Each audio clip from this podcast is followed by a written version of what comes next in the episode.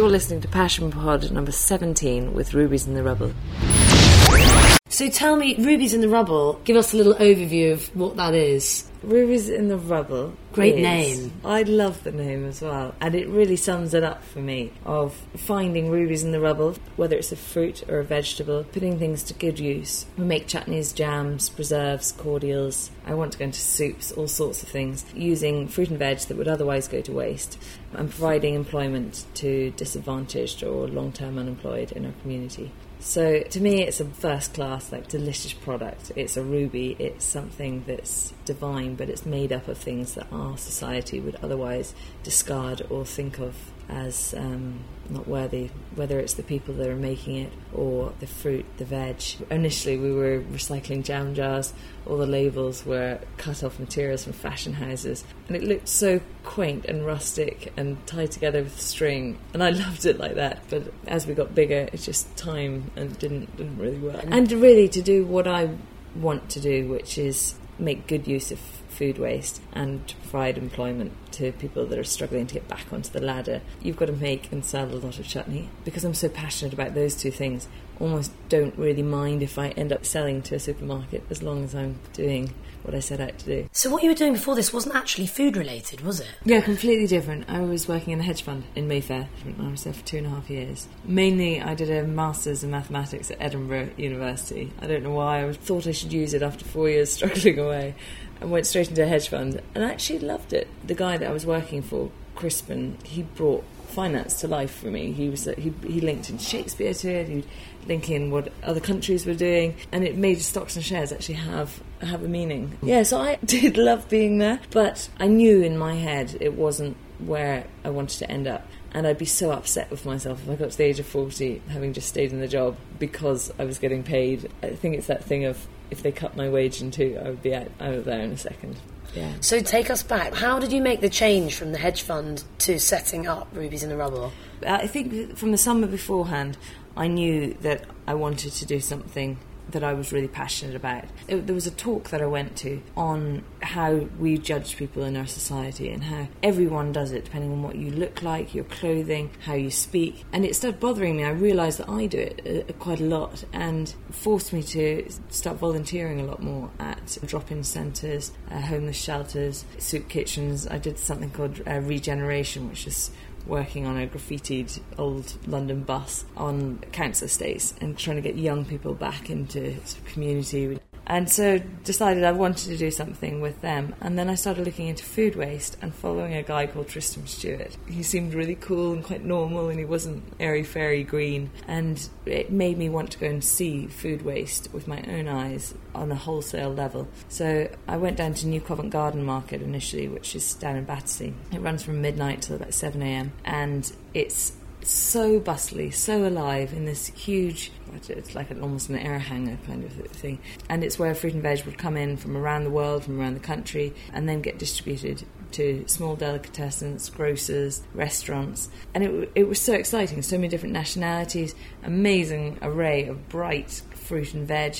But then 50 metres down was an enormous amount of waste. And you can't really blame anyone because it's coming in from around the world. The consumers were unpredictable, so there's always going to be this waste. And it was a box of Monash peas I really remember seeing coming from Kenya, and they were beautifully wrapped. And it was cardboard box. You opened it up, and all the Monash was sort of sitting. And, it, and they're so expensive to buy. So expensive to buy, and so it was just getting thrown away. And I, it really bothered me. I, I strapped lots to my back and into my basket and cycled home and I became the rubbish bin. My flatmate and I ate a lot of these that week. We couldn't get through the amount, and um, it really made me think: there's got to be something we can do with this, and how can we be so wasteful? And we need to be more responsible. Being brought up on a farm, uh, we used to make chutneys and jams from gluts in the vegetable garden, so it's just like this is a big glut.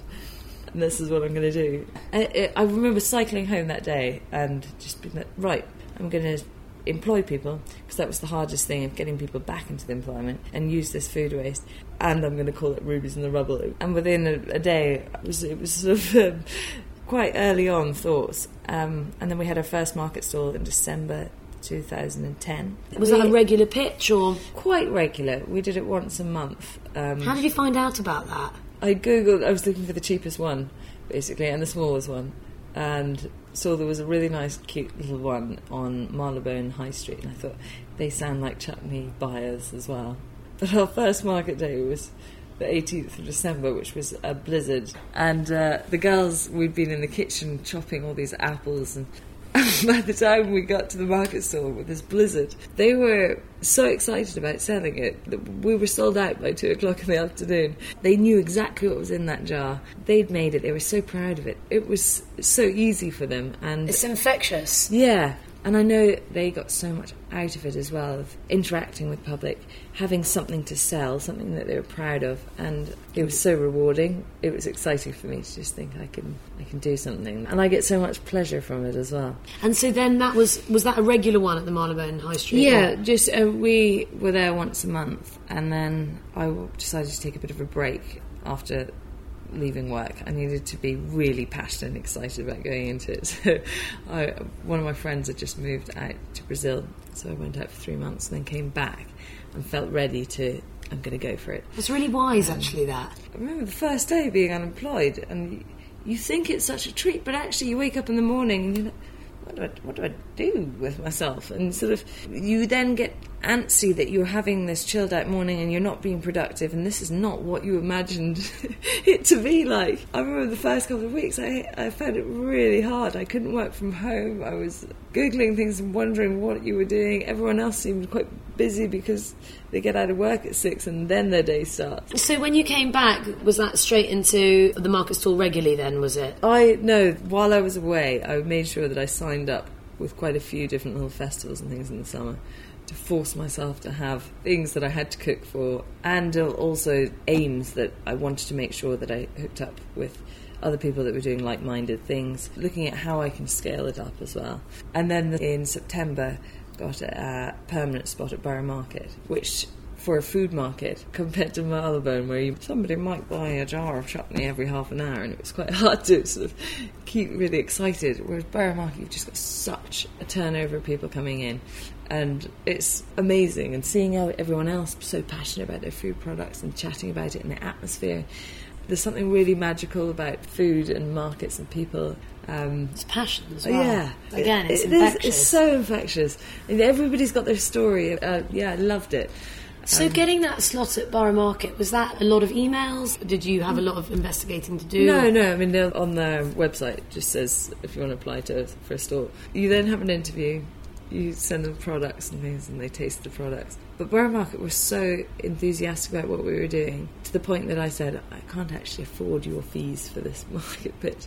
No, we want you here. They've been amazing. So do you source from Borough Market now then? We source from New Spitalfields just because I'm based in the East End and the women that I work with are East End as well. But Borough Market, we often get waste as well. So Halloween was awful. They were sort of like, what do we do with all the pumpkins? Give them to Jenny.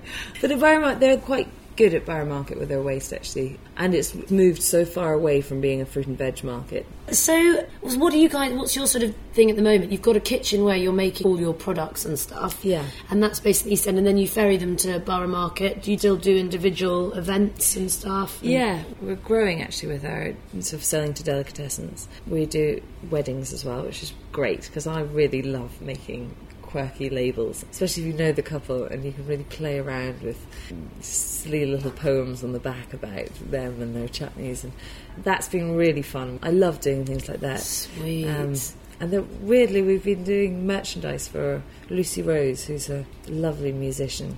And she takes them on tour with her and sells it as a merchandise. She's got amazing ginger hair down to about her sort of waist. And she wanted a ginger jam. She loves jam and tea. And so sells it as a merchandise. And it works really well. And people love it. Your diversity of what you do is amazing. It's a really wide yeah, it is wide. Yeah. I think it's um, good to, try and get a bit more focused because I'm really bad. It's just when you start hearing about people's ideas and everybody's so enthusiastic about things that you get excited as well and then want to do it and join in. Do you think that's your biggest challenge? Yeah, I think staying focused, really focused.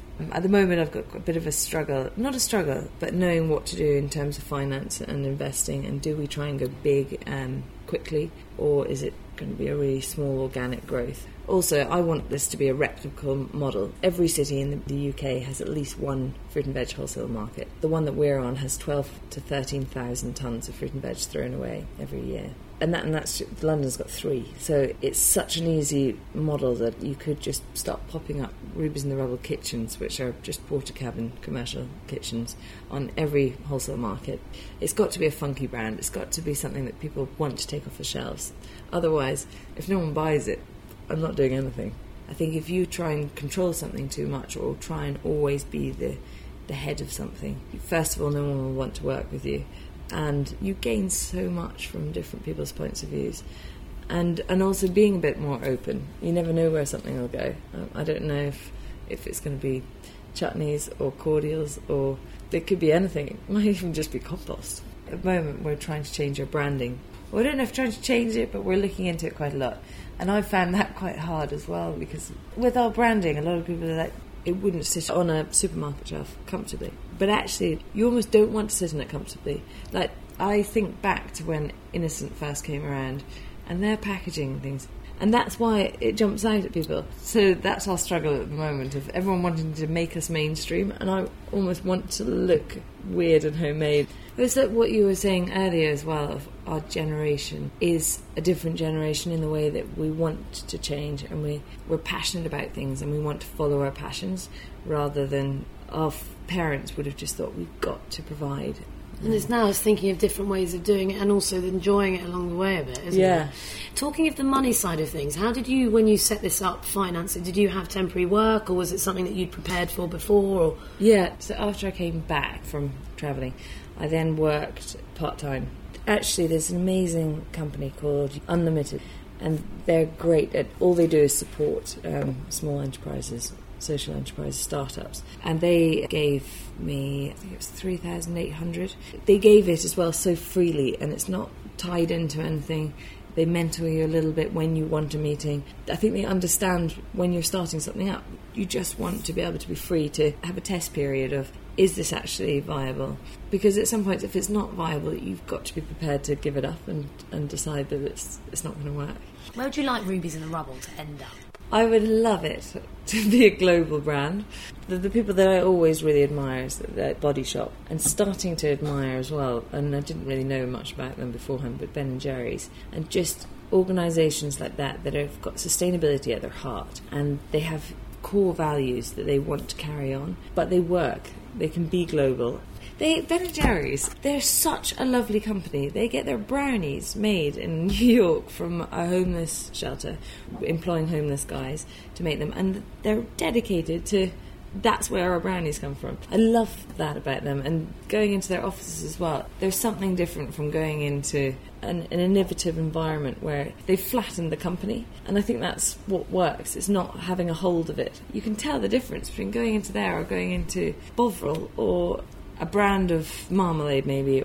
There's a reason why those companies just fly and it's it's being so open and um, I want that to be Rubies in the Rubble but it needs to be done sort of carefully. I want it to be if it's going to be big not at the expense of sort of changing the model at all. Maybe it's a we get a huge great recipe book that can go with every kitchen and and that's how you keep the high standards and but no, I see it as a big brand. I want it to be. I think your your vision is that it's got to succeed. You're prepared for it to fail. But if you don't believe it's going to succeed, what are you doing? It just needs a bit of manpower, a little bit of investment, and uh, Some delicious chutneys. some delicious chutneys. what would you say to someone who is thinking about setting up something similar to this? What advice would you give them? Um, talking to people is, I think, key. I, d- I wouldn't say take advice from everyone, but listen to what everyone's got to say. Everyone will have their own opinion on things, and even some of the most respected people that have given me advice, I sort of. You think you should follow it, but I think you've got to have your head switched on as well. There's so much going on in London. It's incredible. And I think when I was working, I didn't realise the extent of it. There's masses for people that are having startups. There's lots of community things going on. People doing really wacky things.